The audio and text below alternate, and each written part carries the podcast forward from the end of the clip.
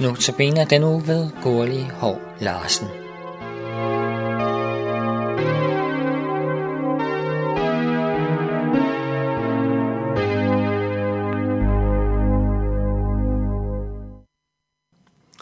Overskriften for denne andagt kunne være Jesus ombord.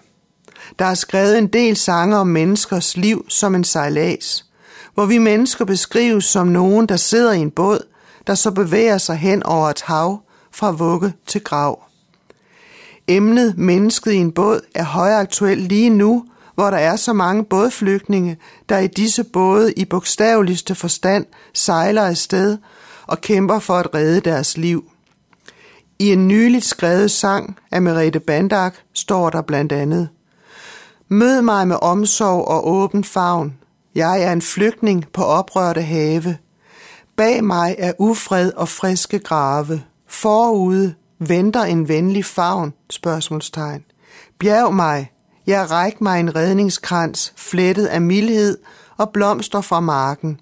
Kristus, min makker, på pilgrimsfærden, du er mit håb, til min sol går ned. Mange bådflygtninge drukner undervejs og møder aldrig den venlige favn, når ikke i havn. Men er der mange, når havnen, og mange bliver mødt med hjælp i havnen og på den videre færd. I vores sejlads som mennesker er vi dybt afhængige af andre mennesker og deres omsorg og hjælp, kærlighed og blik for os. Det gælder det lille barn, der er totalt afhængig af de primære omsorgspersoner, og i barnets videre opvækst, som lykkes eller lykkes mindre godt, afhængig af omsorgspersoner og ansvarlige voksne, og gode relationer til andre børn i de forskellige sociale arenaer. Vi er som mennesker livet igennem bundet til andre og afhængige af andre mennesker og deres mildhed, samt afhængige af blomsterne på marken, som kan symbolisere de ydre vilkår, landets velfærd og levevilkår. I åndelig forstand, i troens verden, taler Jesus også om menneskers afhængighed af gode mennesker omkring. Han opfordrer til gode gerninger over for næsten, som også indebærer godhed og hjælp til den fremmede, flygtningen, den fængslede, den fattige, barnet. Jesus siger, hvad I har gjort imod en af mine mindste, har I gjort imod mig. Og hvad I har gjort imod en af disse oversete mennesker, de fremmede, de fængslede osv., har I gjort imod mig.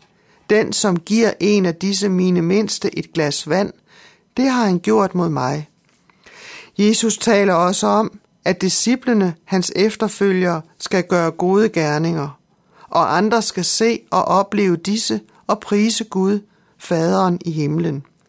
Jesus siger ligeledes, gør mod andre, som I vil, de skal gøre mod jer. Og han siger, gå ud i alverden og fortæl det glade budskab, evangeliet om min frelsesgerninger til alle mennesker til alle tider. Altså har Jesus gjort sig afhængig af mennesker i sin gerning på jord, gjort sig afhængig af villige fødder til at bringe hjælp og glædesbud, afhængig af varme hænder til at udøve kærligheds- og barmhjertighedsgerninger. Hvis vi bliver i billedet med båden, så sang vi i min søndagsskole den lille sang, Min båd er så lille og havet så stort, men Jesus har grebet min hånd. Når han styrer båden, der går det så godt, på vejen til himlens slot. Jeg tror på, at vi møder Jesus og hans kærlighed og hjælp igennem andre mennesker, men vi møder ham også direkte med troens øjne og kan erfare, ligesom disciplene på oprørt hav, at Jesus er ombord. Jeg kan rigtig godt lide at se mit liv som en rejse fra vugge til grav i en båd, hvor Jesus er ombord. Havet omkring kan være vidt forskelligt. I perioder stille og mildt og venligt. Et hav, hvor solen reflekterer sine stråler og giver havet en særlig glans. I andre perioder er der knapt så stille, og der blæser vinde, og skyer kommer og går. Så kan der være de stormfulde perioder, hvor bølgerne slår faretruende mod bådens sider, og mørke sænker sig. Angst og kaos truer. Men Jesus er stadig ombord. Han er med hele vejen. Ofte er de svære sejladser, hvor vi har allermest brug for at vide, at han er ombord, og vi gør os afhængige på en særlig måde i vores bønder og sukke til ham. Som disciplene kan vi råbe, Herre, vi går under. Og måske går vi under, det vil sige bliver ramt af ulykker, sygdom, nød og død. Her må og kan vi fortsat lade os gribe, fagne og omslutte af ham, der har lovet at være med os alle dage på livets sejlads. Han som selv oplevede død og kors og pine for at bjerge sine. Og målet for vores sejlads efter et liv i al dets mangfoldighed, i nød og nåde, sorg og glæde, er jo himlens land. Salmedigteren Henry Tandberg udtrykte det sådan i en salme fra 1909.